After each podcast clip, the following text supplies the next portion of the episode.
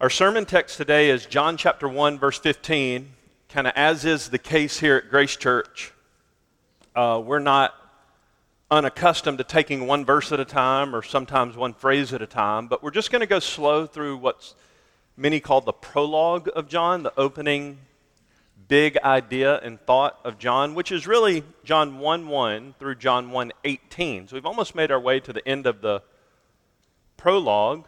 And today's portion is going to be verse 15. And then, Lord willing, after we make our way through verse 18, we'll pick up the pace a bit and we'll see the same themes repeated in John's gospel that we ran into in this prologue. The title of today's sermon is borrowed from a verse in the Old Testament. And it carries the exact same themes as John 1:15. And that title is maybe you'll be familiar with this verse or even if you don't know you know the verse, maybe you'll be familiar with this phrase. The title of today's sermon is The High and Exalted One who inhabits eternity. Now, that phrase comes from a kind of an obscure Old Testament text in Isaiah chapter 57. It's verse 15 of Isaiah 57, and, and that verse is significant for a lot of reasons. One of them is it's the single longest one verse self description of God in the entire Bible. The whole Bible's written by God. There are times where it's as if God takes the quill out of the hand of the human author and writes in the first person, Thus saith the Lord, and then he describes himself, hence self description. There are gobs of God's self descriptions, first person biographies of God autobiographical verses. The longest of those in any one verse in the whole Bible is, as I mentioned, Isaiah 57 15. Now think about God's description of God. I am the high and exalted one who inhabits eternity. With that in mind, listen to John 1 15.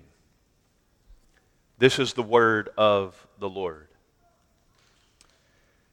John testified about him and cried out, saying, This was he of whom I said, He who comes after me has a higher rank than I, for he existed before me. Maybe you already see the connection of the sermon title from Isaiah and the message of John the Baptist, but just to be clear, a higher rank than I, that's the high and exalted one, who existed before me, that's the one who inhabits eternity. I'm going to read some other prominent translations just so we can kind of get the sense of this phrase, uh, this verse with different phraseology, and then we're going to pray the verse and ask God to help us to worship, believe, and obey the Jesus that's presented in it. Listen to the NIV. Like the ESV and the CSB, the New International Version makes this verse a parenthesis between verses 14 and 16 and the NIV reads this way John testified concerning him. He cried out, saying, This is the one I spoke about when I said, He who comes after me surpassed me because he was before me.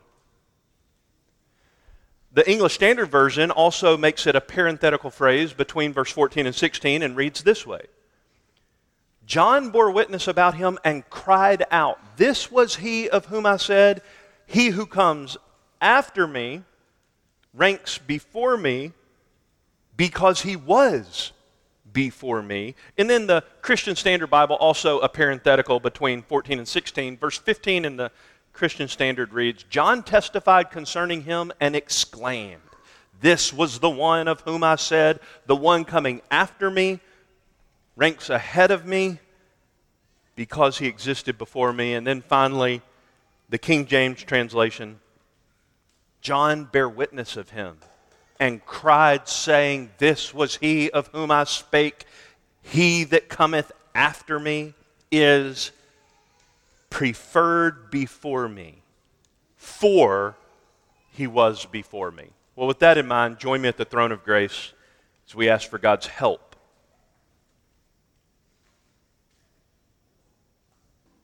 I'm going to give you just a very brief moment to ask God to help you, privately, silently in your heart, and then I'll close our prayer.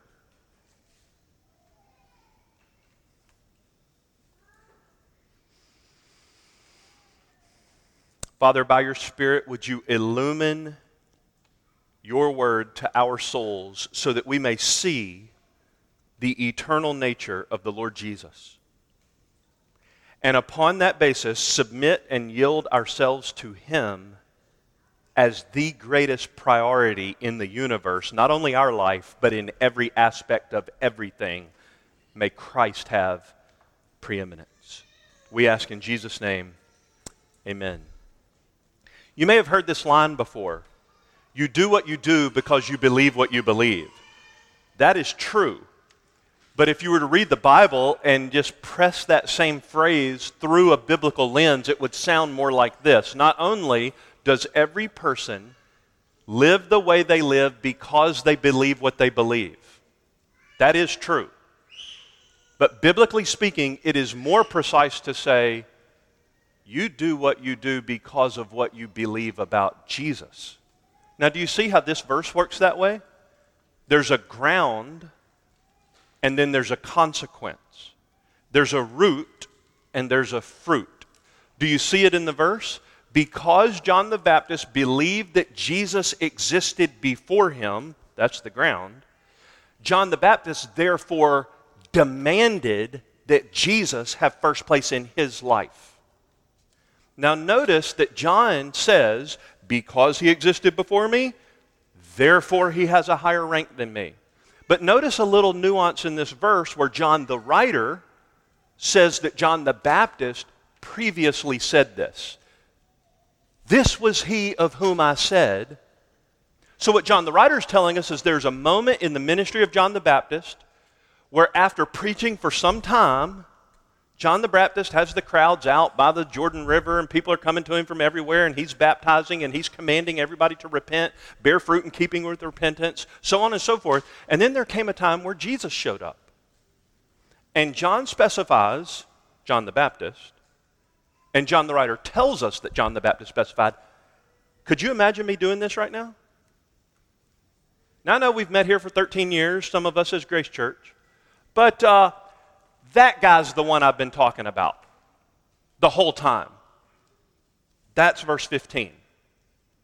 This is the one of whom I said, He who existed before me, uh, he has a higher rank than me because he existed before me. So I just want to make sure everybody has the idea of the verse in mind. Let's do just a little more detailed work of the verse. I want you to look at words in the verse. And then we're just going to back up and say two things about it. If it's any consolation to those of you who are tired and have had a long week and are, you know, I love it. We said something about it at the members' meeting, trying to wrangle the kids because we're not offering nursery during Corona. You are so welcome. You are so, we are so happy that you are here and didn't say, oh, it's so stinking hard to go to church and no nursery. We're so glad you're here. We're going to help. Any way we can help, we're going to try to help. So that's like you, your all job. I have a job right now, and your all job just help. But I want you to see the details of the verse. I want to say two things about it, and here's the consolation prize for you at the beginning. It's the least amount of notes I've ever brought into the pulpit in the history of Grace Church.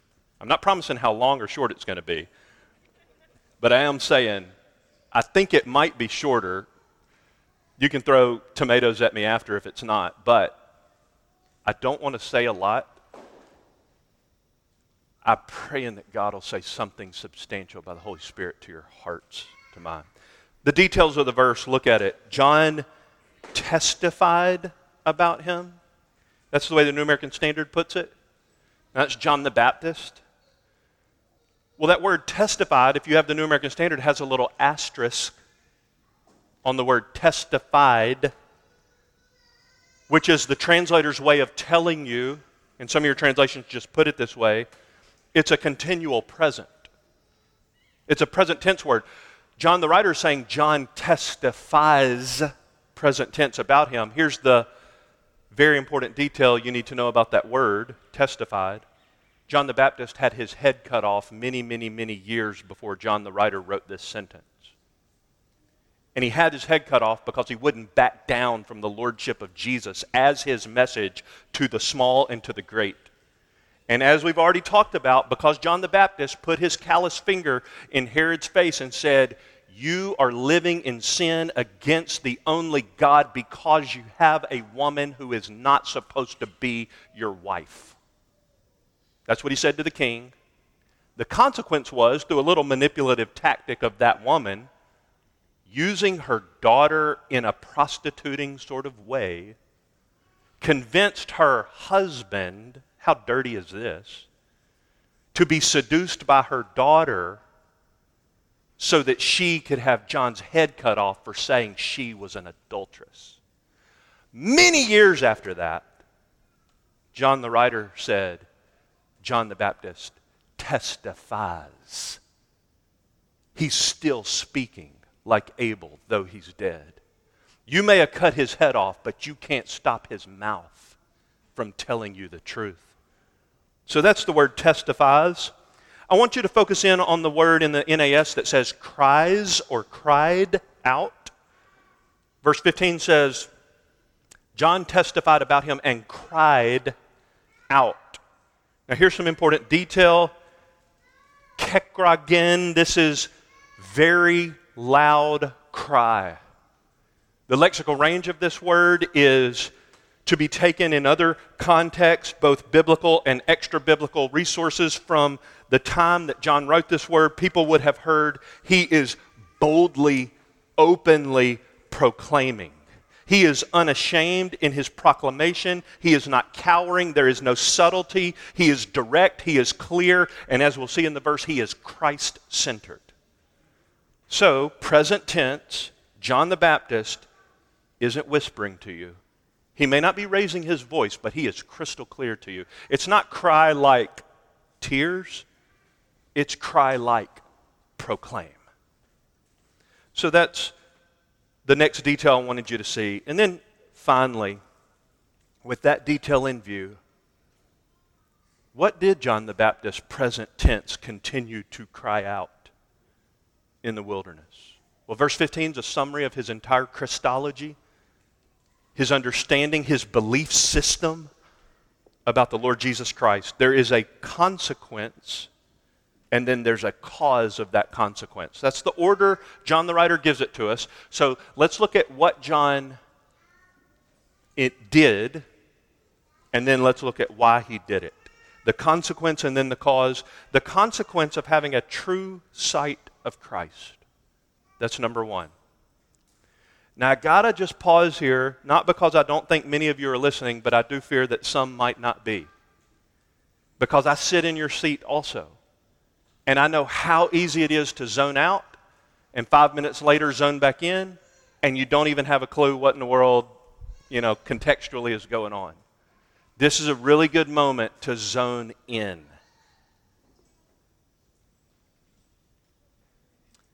This is a what if sermon. This is a what if you and I were captured by the true Jesus. We're about to be told the consequence of that what if. Particularly, what if you and I were captivated by the eternal nature of Christ? What type of dent, what mark, what impression would it leave in our life? What if we were consumed by the reality that we, many, most, maybe all, would say we believe about the eternal nature of our Redeemer. That the one who is the Lamb of God, who takes away the sin of the world, that's John the Baptist sermon, is also the eternal God who has forever existed. What would that do to you? I'm not asking what would you think. I'm asking how would you live. That's the what if nature of this sermon. The answer is in the verse. What would a full surrender entirely of your whole person, all your dreams and aspirations for tomorrow, all your resources that are in your possession today, every relationship you have, everything. What would a full surrender to the Lordship of Jesus in every arena of your life look like? John the Baptist is a test case. He's a sinner like you and I. He was saved by the Lamb to whom he pointed and concerning whom he preached. But here's the consequence of having a true sight of Christ by faith He who comes after me has a higher rank than I. Now, it may sound like just a simple phrase, and we all may be thinking, why did you give that big lead in to that phrase? Because all who have truly encountered the Lord Jesus by faith have an inevitable consequence happen to them namely, an esteem for the Lord Jesus that demands he have absolute priority. Once you see Jesus by faith,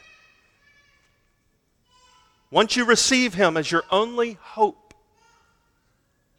of all of God's favor in life and in death, I'm saying once you're truly biblically saved, one evidence of that, one consequence, that's our word for the first point, is you will be like, even if your experience is not identical, experience doesn't save, Jesus saves. You will be like the Apostle Paul, who on the road to Damascus saw the brilliant light of Christ. And once you see who he is, you cannot unsee him for who he is. Because John the Baptist by the eye of faith, saw the eternal nature of Jesus. That's the cause. We'll get there in a minute. He therefore said, Hail Christ. Praise Jesus. Worship Jesus. Obey Jesus. The reason John the Baptist was dead to the fear of man, and we're all tempted by the fear of man, is because he had a greater fear of Jesus a holy, healthy fear. The negative way to put what I've just been trying to say is something like this. Now, I want you to examine your faith. Nobody has the ability to relegate Jesus to a back corner of his or her life. If he or she has had a true sight of Christ by faith, he cannot not ooze his aroma into every part of your life. If you call yourself a Christian, but have sectioned off gigantic swaths, portions of your life, your heart, where Jesus cannot come, you've drawn the line in the sand, you can come this far but no further the flood of His Lordship, His all satisfying sufficiency of grace, His presence, His Godness cannot touch those arenas of your life, then in what sense is He your Lord or in what sense are you His? It sounds to me like you're under the delusion that you're in charge of Him, not the other way around. And what I'm saying is there was a consequence in John the Baptist's life. He must have top priority. He must increase. I must decrease. These are non negotiables, and that is the consequence. John the Baptist would insist from his personal experience by faith of the Lord Jesus, he has a higher rank than me.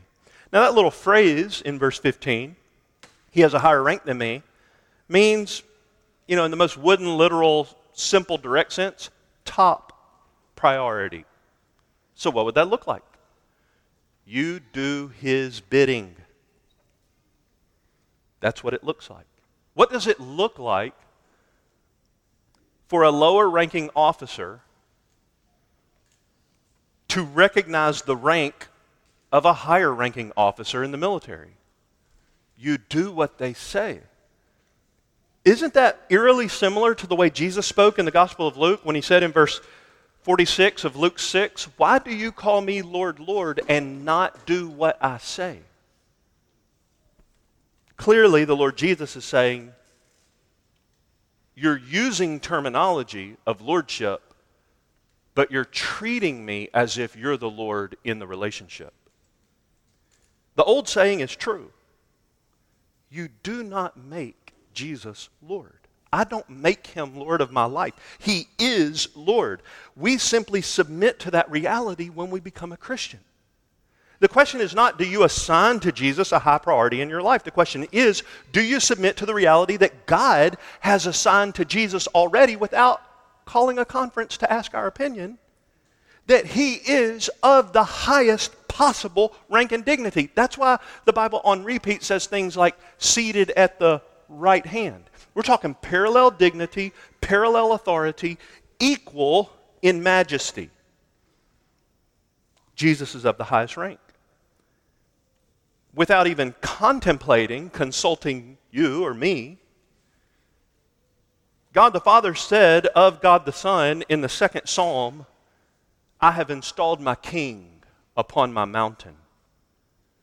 And when anybody tries to make war against God, not just any one individual, but any nation or all nations combined, and all humans of all nations in all of human history combined.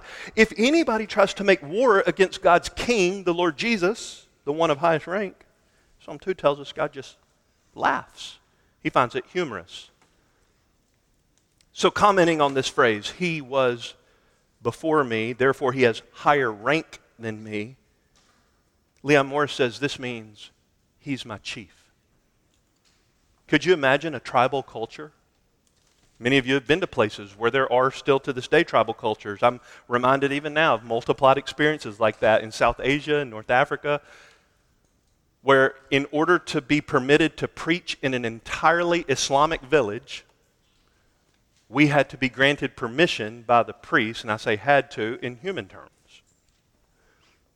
And so this chief, you know, kind of dictates what happens in his domain. One time when I was in Uttar Pradesh, North India, over kind of near the Nepalese border, just south of the Himalayas, beautiful part of God's world. One of our missionary friends, co laborers, faithful family was there, a young husband and wife, three precious little daughters. And they were experiencing all sorts of hardships uh, they were not, you know, they were mysteriously not granted permission to rent an apartment.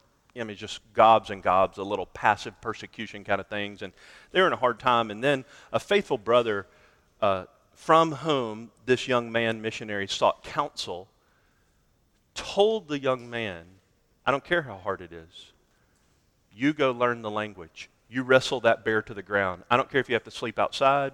You know, he didn't cut him any slack. He said, God sent you there, and you're going to speak to them in their mother tongue. You're going to preach Jesus to them in their language in a way that they almost can't detect that you're not a native speaker.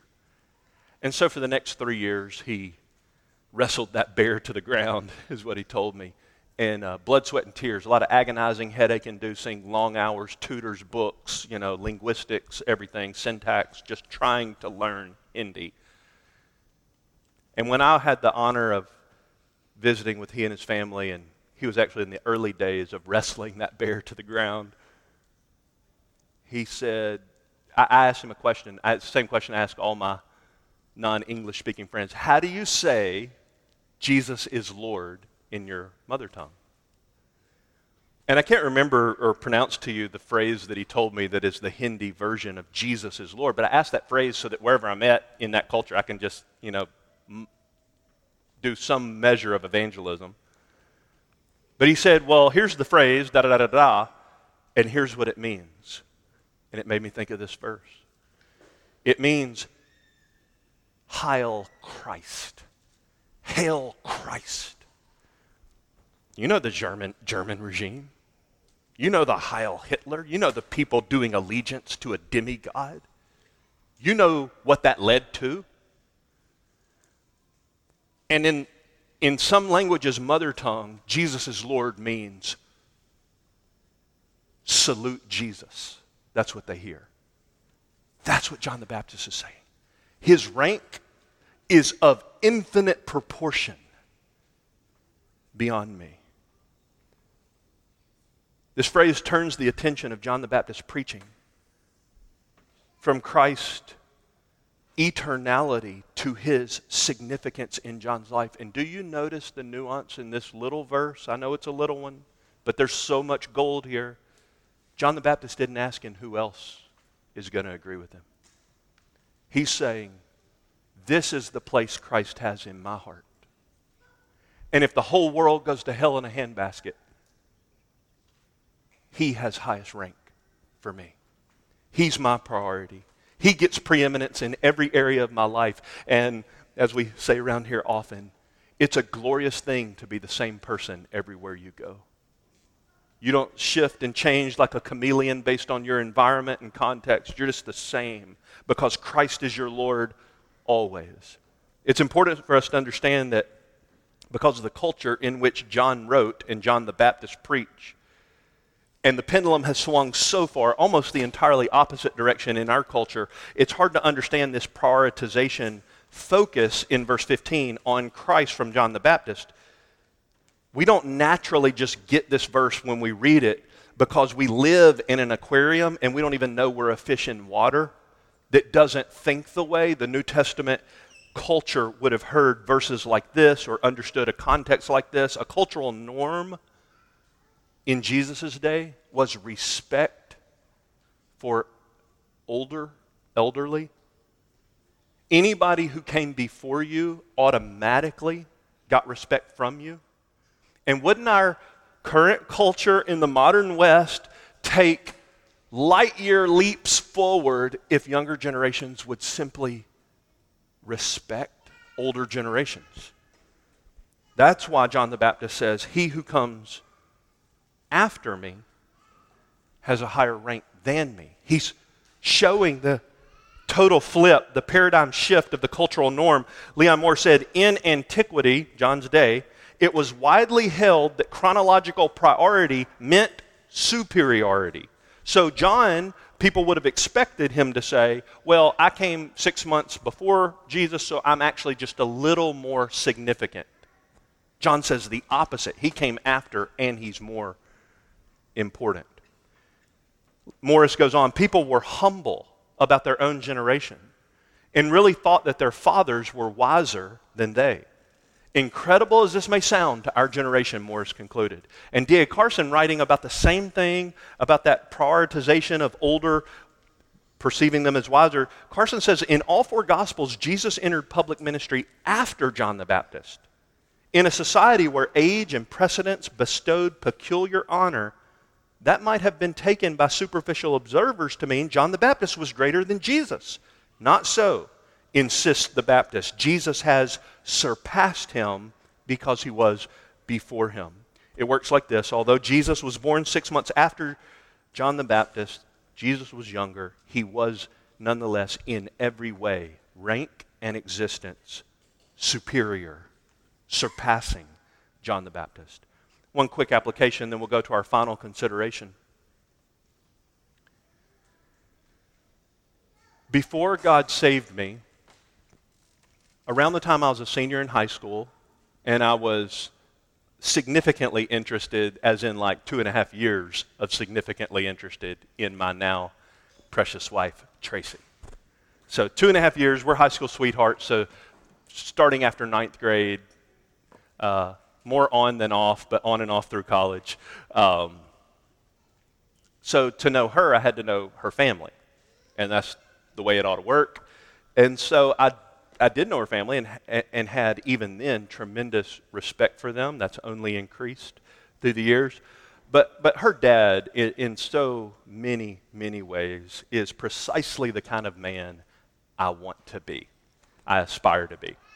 And so, as a senior in high school, maybe with ulterior motives for Tracy, but I think some semblance of sincerity, I asked him if he would disciple me. I didn't know I was unconverted. I had some sincere spiritual interest. I would have called myself a Christian. And so he said, Sure, come to my office Wednesdays when you get out of class, and we'll meet until church that evening. And so we did that. And he took me through the Psalms, and he took me through Jeremiah. He took me through one or two of the Gospels. He had, a, he had me memorize passages. And I can remember, even as an unconverted person, having categories at least strengthened, if not forged, of respect. But then, freshman in college, fast forward about a year, when God saved me, something happened that I didn't even realize happened until it had played itself out multiple times. God saves me around March of 1996. I come home for spring break and I find that man, Rick Couples, on purpose. This is late March 1996.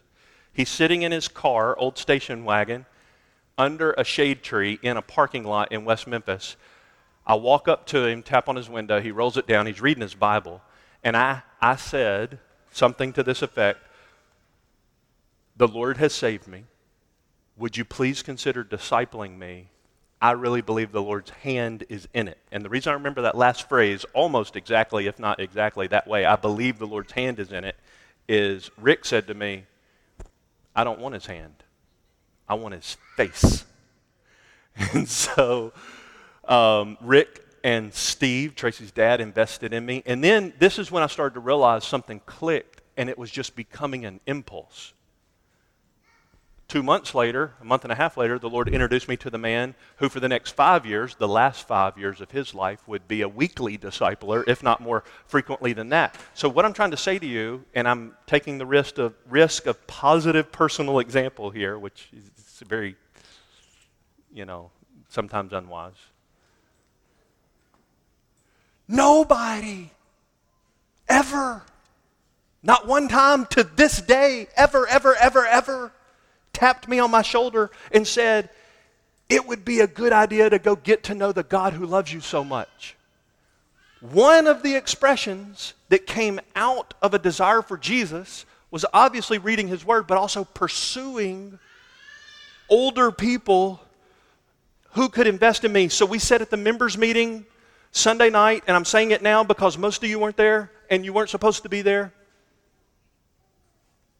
we said to all of our adult members, start praying now about discipling some younger people in this church. Every teenager. Let's go after them with God's word. You pray about it, you go do it. We're not going to assign it, just pray about it. And we shared some examples of how God's already up to that and has been many, many, many times. Now I'm going to say it the other way.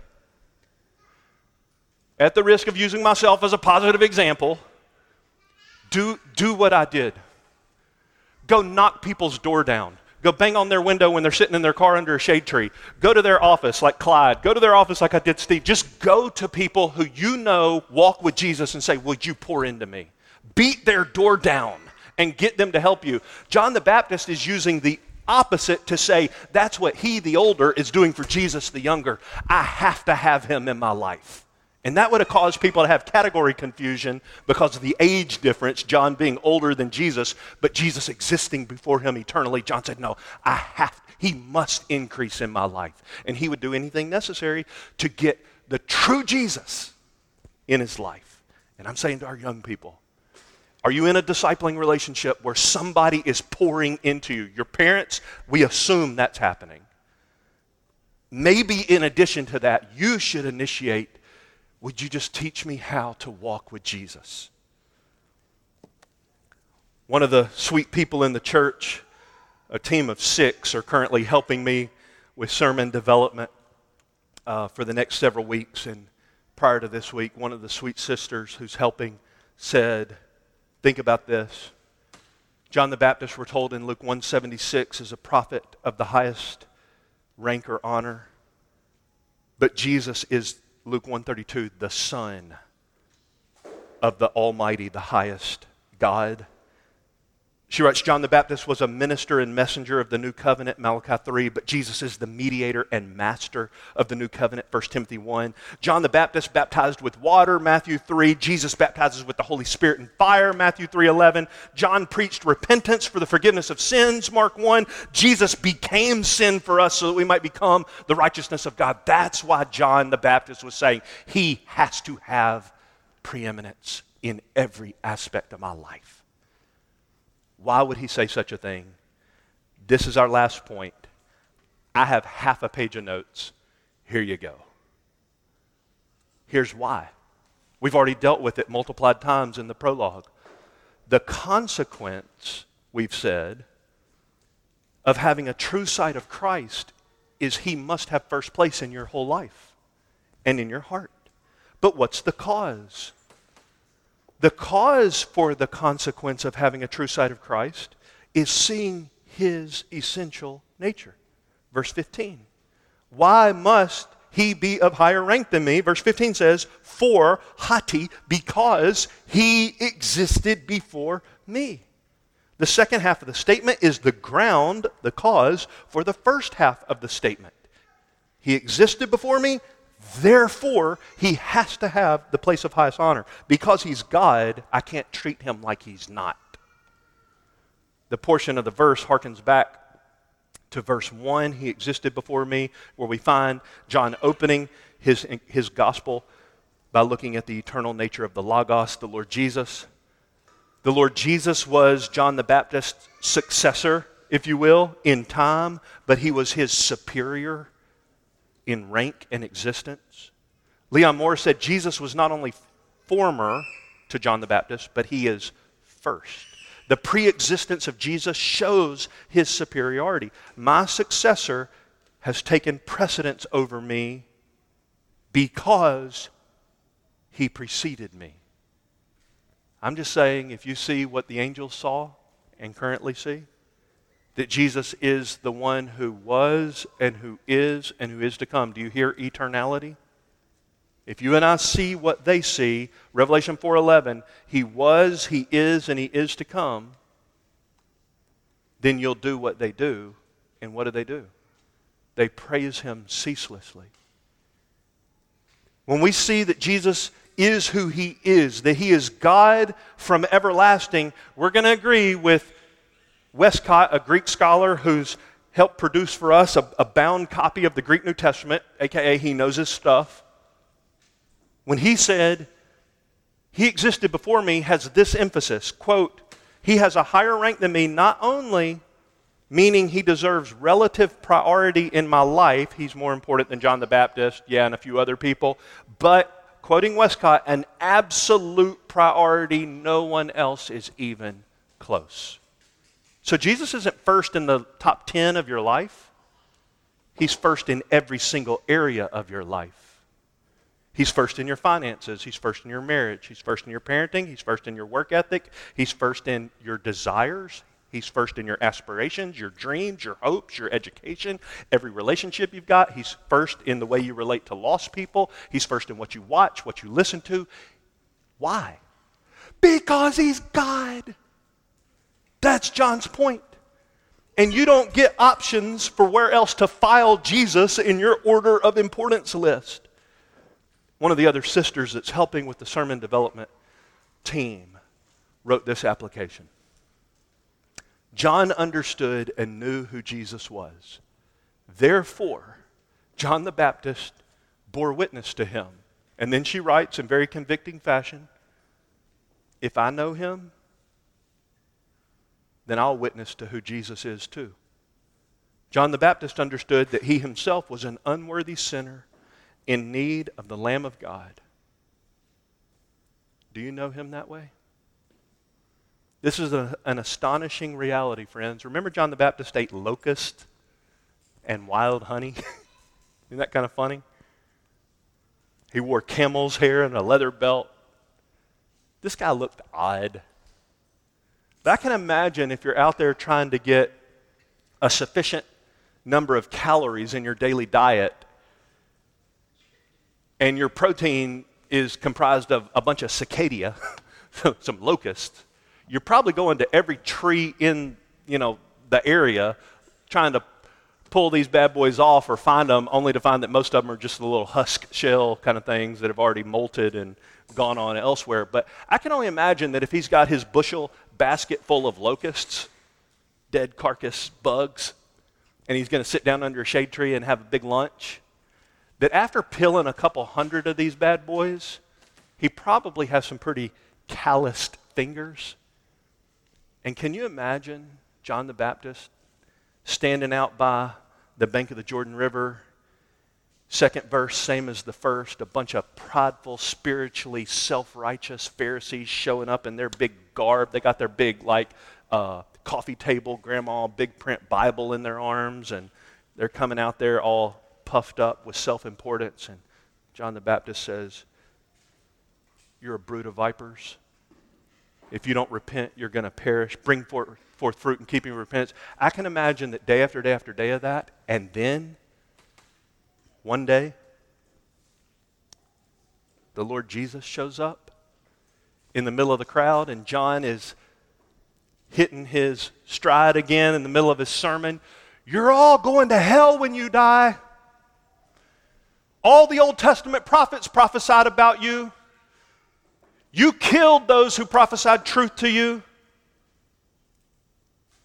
You sacrificed the blood of the prophets between the porch and the altar. I can just hear him out there preaching grabbing passage after passage after passage, and then up walks the Lord Jesus in the middle of his sermon. His jaw drops. His callous finger that had been pilling those locusts and pointing at those self righteous people turns to Jesus in the middle of that big old crowd, and he says, Behold the Lamb of God who takes away the sin of the world.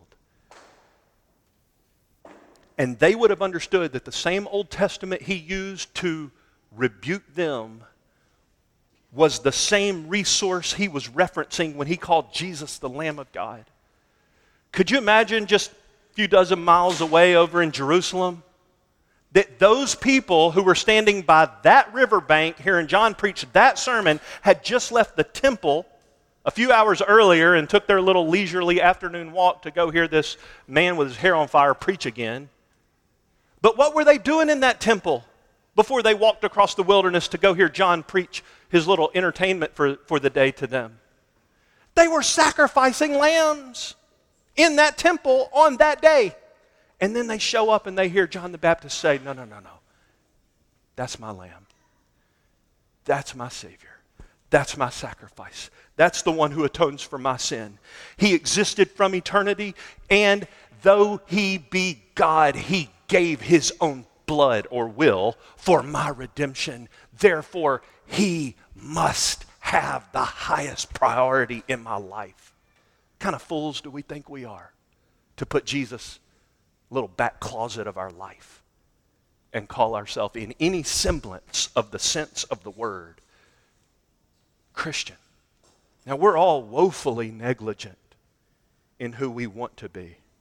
But you know, that Lamb of God died for all the times that we failed to give him the highest priority, all the times that we've tried to relegate him to a corner of our life, all the times that we've cowered, unlike John the Baptist, and not spoken out of him because we cared what other people thought about us, all the times when we're with little people, we can say bold things, but when we stand before the Herods of our life, we just shrink back in fear. He died for that too.